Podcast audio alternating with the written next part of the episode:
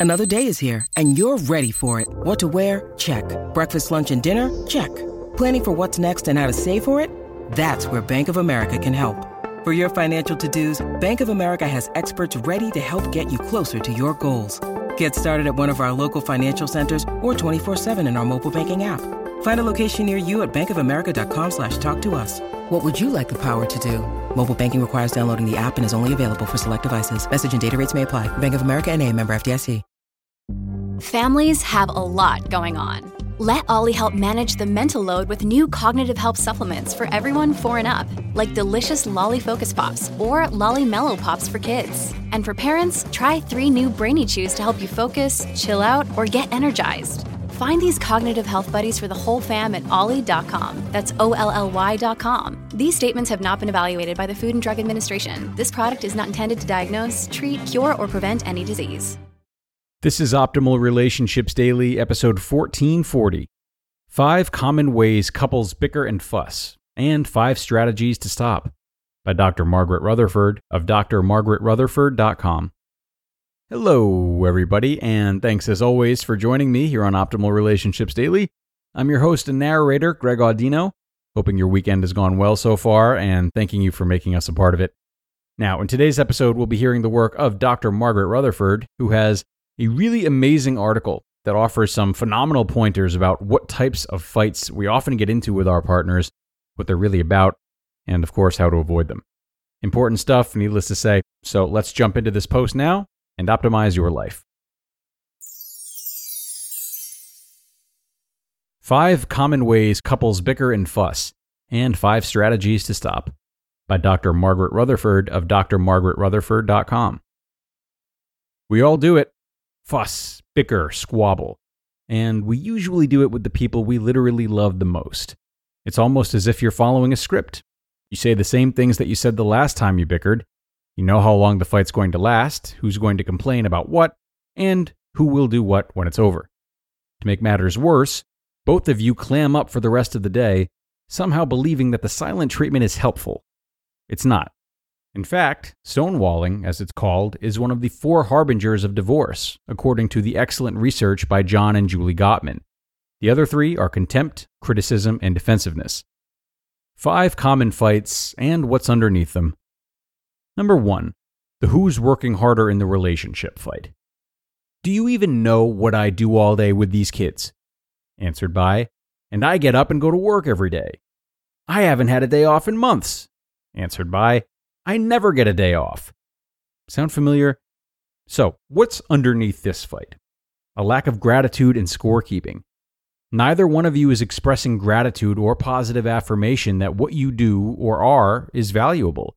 And there's too much of a scorecard being kept of who's doing what and how much time it takes. Chores that are repetitive and seemingly never ending, such as weeding the lawn, cooking, or doing the laundry, may be being taken for granted or the sole work of the stay at home parent. Number two, the everything but the kitchen sink fight. And this is just like last year at your dad's when you forgot me and the kids. Quit complaining about it. What's done is done. What do you want me to do? What are you really fighting about? Trust and forgiveness.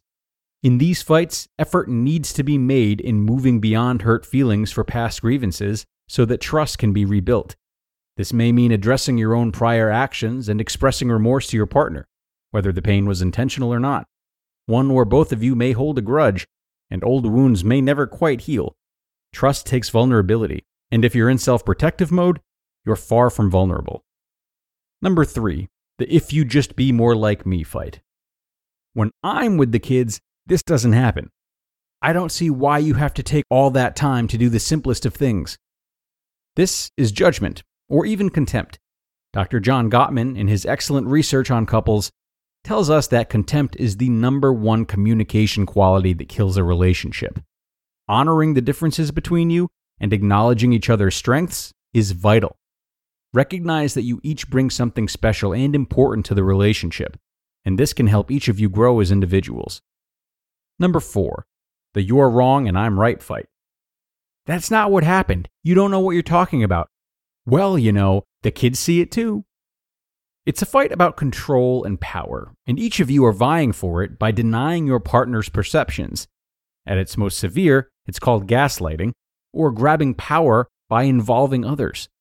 An observation over the years has been that people who are truly secure in and of themselves don't have to be right, or prove themselves right, or be in control all of the time. Defensiveness can cover up hurt. The seemingly best defense can mean tearing into the other person. This particular fight is lonely to win and even lonelier to lose. Number five, the it sounds like I'm talking about me, but I'm really blaming you fight. I learned recently from my friend, Dr. Dina Hijazi, that this fight is termed the U turn by famous therapist Pia Mellody. It sounds like this I feel that you're picking a fight with me when you complain about my mother. I feel that you really don't care if I come home or not. It sounds like, on the surface at least, that you are talking about you, but you're not. You're angrily telling the other person what you're telling yourself about them. This fight is about the fear of vulnerability. What would be healthier? It's hard for me to not become angry when you talk about my mom. I love her and I love you, so I feel caught in between the two of you. I'm trying to figure out why I'm feeling so shaky these days about our relationship and really about myself. Blame is easy. The second is much, much more vulnerable and thus more difficult. Vital realizations to stop bickering. 1. Realize these fights will go nowhere, but they're damaging, very damaging. 2.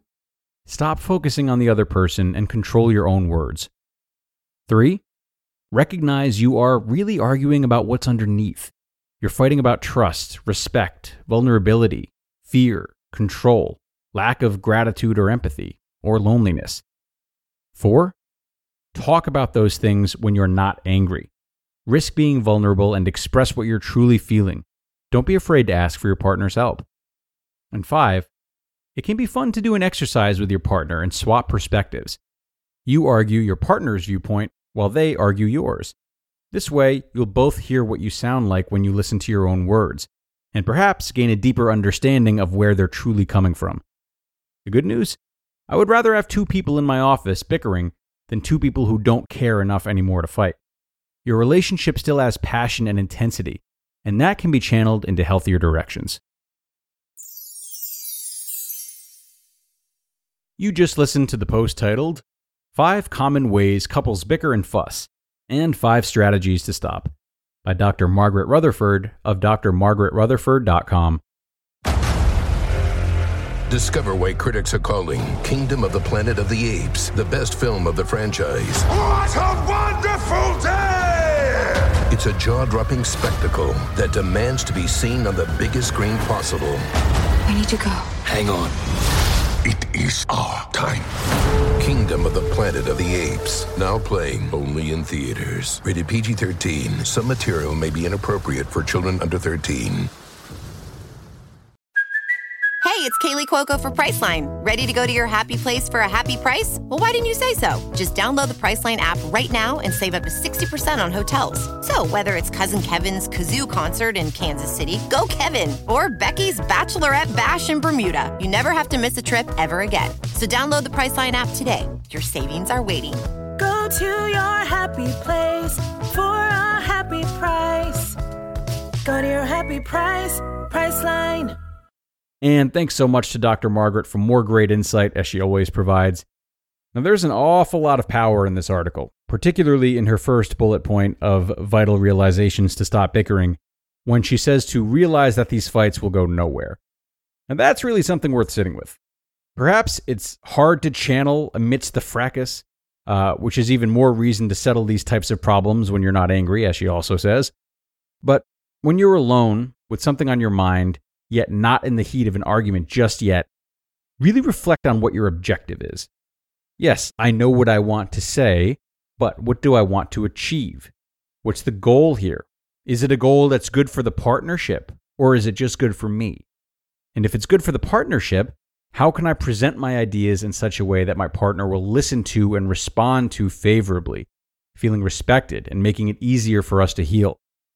Having disagreements and arguing often boils down to either trying to win for yourself or trying to win for the relationship. So, taking a second to acknowledge the difference can work wonders. That's going to be it for today, though, folks. As always, I'm so glad you joined, and I really hope that you enjoyed this episode as much as I did.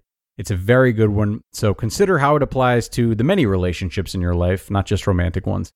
And of course, be sure to check out our bonus episode, which we post each Sunday and is live now. Hope to see you there, where your optimal life awaits.